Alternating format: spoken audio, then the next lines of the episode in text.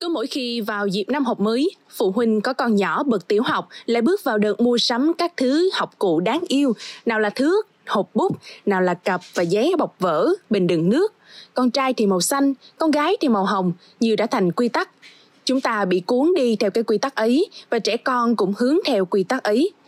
Tưởng chừng rất giản dị như là bẩm sinh đã là như vậy, nhưng theo nhiều tác giả, mọi việc không phải tự nhiên, nhất là với màu hồng cái màu trông như non nớt ngây thơ ấy hóa ra lại là bà lão già nhất của bản màu sinh học trên trái đất.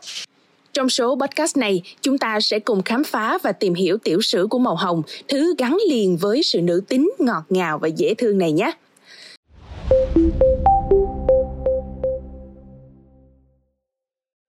Thưa quý vị, tuổi của trái đất của chúng ta đã 4,6 tỷ năm, hơn 1 tỷ năm đầu không hề có sinh vật. Thế rồi cách đây khoảng 3,4 tỷ năm, sinh vật quang hợp đầu tiên xuất hiện là Cyanobacteria, tiếng Việt gọi là con tảo lam.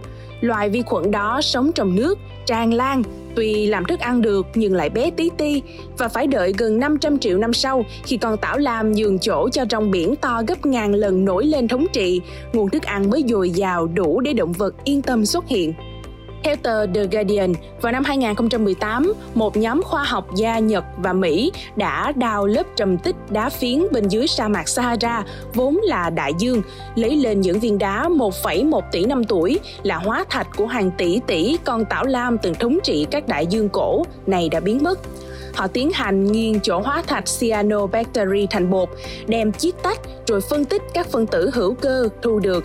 Và trong kính hiển vi hiện ra những phân tử diệp lục màu hồng rực rỡ. Sản phẩm quang hợp của lũ cyanobacteria, những sinh vật li ti đầu tiên trên trái đất.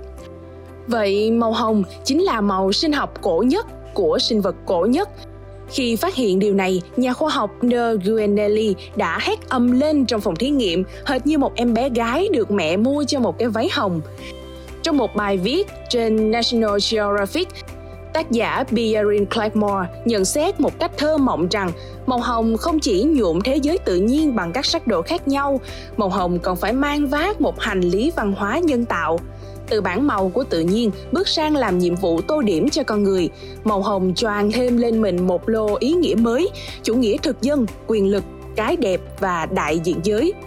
Thưa quý vị, bà lão hồng ấy để trở thành thứ màu quen thuộc và gần gũi với tất cả chúng ta là cả một quá trình. Ngay bây giờ chúng ta hãy cùng lần theo những cột mốc của hành trình đó quý vị nha. Hồi năm 2018, nhà khảo cổ học Rada Haas cùng đồng đội khảo sát một ngôi mộ nằm trong trạng Andes, Peru, có từ khoảng 9.000 năm trước. Cùng với bộ xương của một người trưởng thành, họ tìm thấy một bộ dụng cụ đi săn bằng đá thật ấn tượng.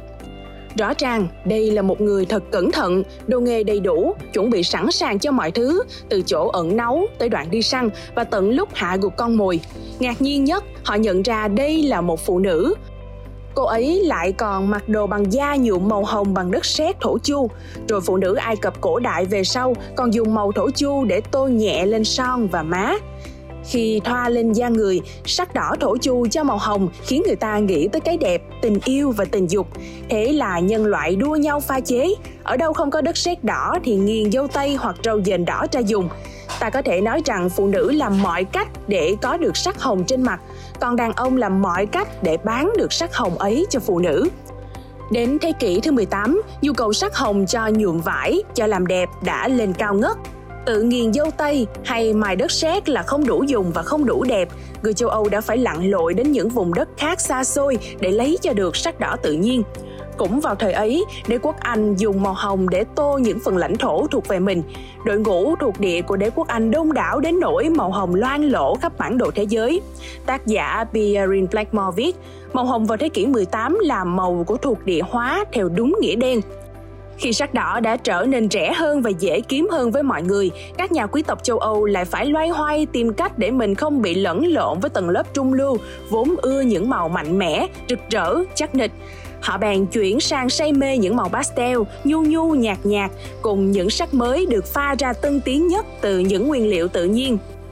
Madame de Pompadour, đệ nhất tình nhân của vua Louis XV vào những năm 1740 và 1750, đã dùng màu hồng phấn như một nét đặc trưng. Tranh bà vẽ kiểu gì cũng phải có sắc hồng, vật dụng quanh bà cũng thế, họa sĩ hay nhà thiết kế đều phải biết ý mà đưa vào. Có thể nói rằng Madame de Pompadour đã có công giúp cho sắc hồng được ưa chuộng trên khắp châu Âu. Năm 1856, William Henry Birkin khi ấy 18 tuổi, sinh viên cao đẳng hoàng gia về hóa học, vô tình làm ra màu tím nhân tạo trong lúc loay hoay chế thuốc sốt rét. Màu tím ấy của Perkin trở thành màu nhuộm nhân tạo được sản xuất hàng loạt đầu tiên trên thế giới, mở đường cho các màu nhuộm nhân tạo khác đi theo, trong đó có màu hồng. Màu hồng bỗng thành ra dễ kiếm hơn bao giờ hết, chẳng còn đặc quyền của riêng ai. Nhưng cho tới năm 1930, hồng vẫn là ngọt ngào, hiền hòa, lãng mạn. Thế rồi một ngày kia vào năm 1931, nhà thiết kế thời trang người Ý Elsa Schiaparelli khi trộn màu đỏ magenta với chút trắng đã làm hiện ra một màu sáng bừng ngay trước mắt. Màu hồng rực, hồng sốc ấy của Schiaparelli làm mọi người như tỉnh cả người. Nó trở thành biểu tượng của mạnh mẽ, táo bạo, dám làm điều mình muốn, khiến phụ nữ lại càng đẹp và hấp dẫn. Hồng sốc tạo nên cơn sốt điên cuồng trong giới thời trang, đến nỗi vào năm 1935, ngay cả báo chí cũng tuyên bố chắc nịch, hồng là màu ưa chuộng. Vị trí của màu hồng ngày càng vững chắc, tới năm 1939, tờ Daily Telegraph nhận xét rằng màu hồng đã quá phổ biến, gần như đâu đâu cũng có. Cô dâu nào cũng mặc, cô gái trẻ nào lần đầu đi tiệc giao du xã hội cũng mặc. Tờ báo viết, hồng phổ biến tới mức thành điên hồng và một số phụ nữ đang bắt đầu chống lại hồng. Cũng vào khoảng thời gian ấy, Hồng bắt đầu nổi lên ở một lĩnh vực khác, thời trang di đồng. Trước đó, nhi đồng gái trai ăn mặc lẫn lộn không phân biệt. Đến khoảng Thế chiến thứ nhất, các mục thời trang trên báo, các sách hướng dẫn thanh lịch khuyên phụ nữ nên mặc cho con mình theo màu của giới, trai mặc màu của trai và gái mặc màu của gái. Nhưng trai nên màu gì và gái nên màu gì Năm 1927, tờ Time đăng một cuộc thăm dò các nhà bán lẻ về màu cho quần áo nhi đồng.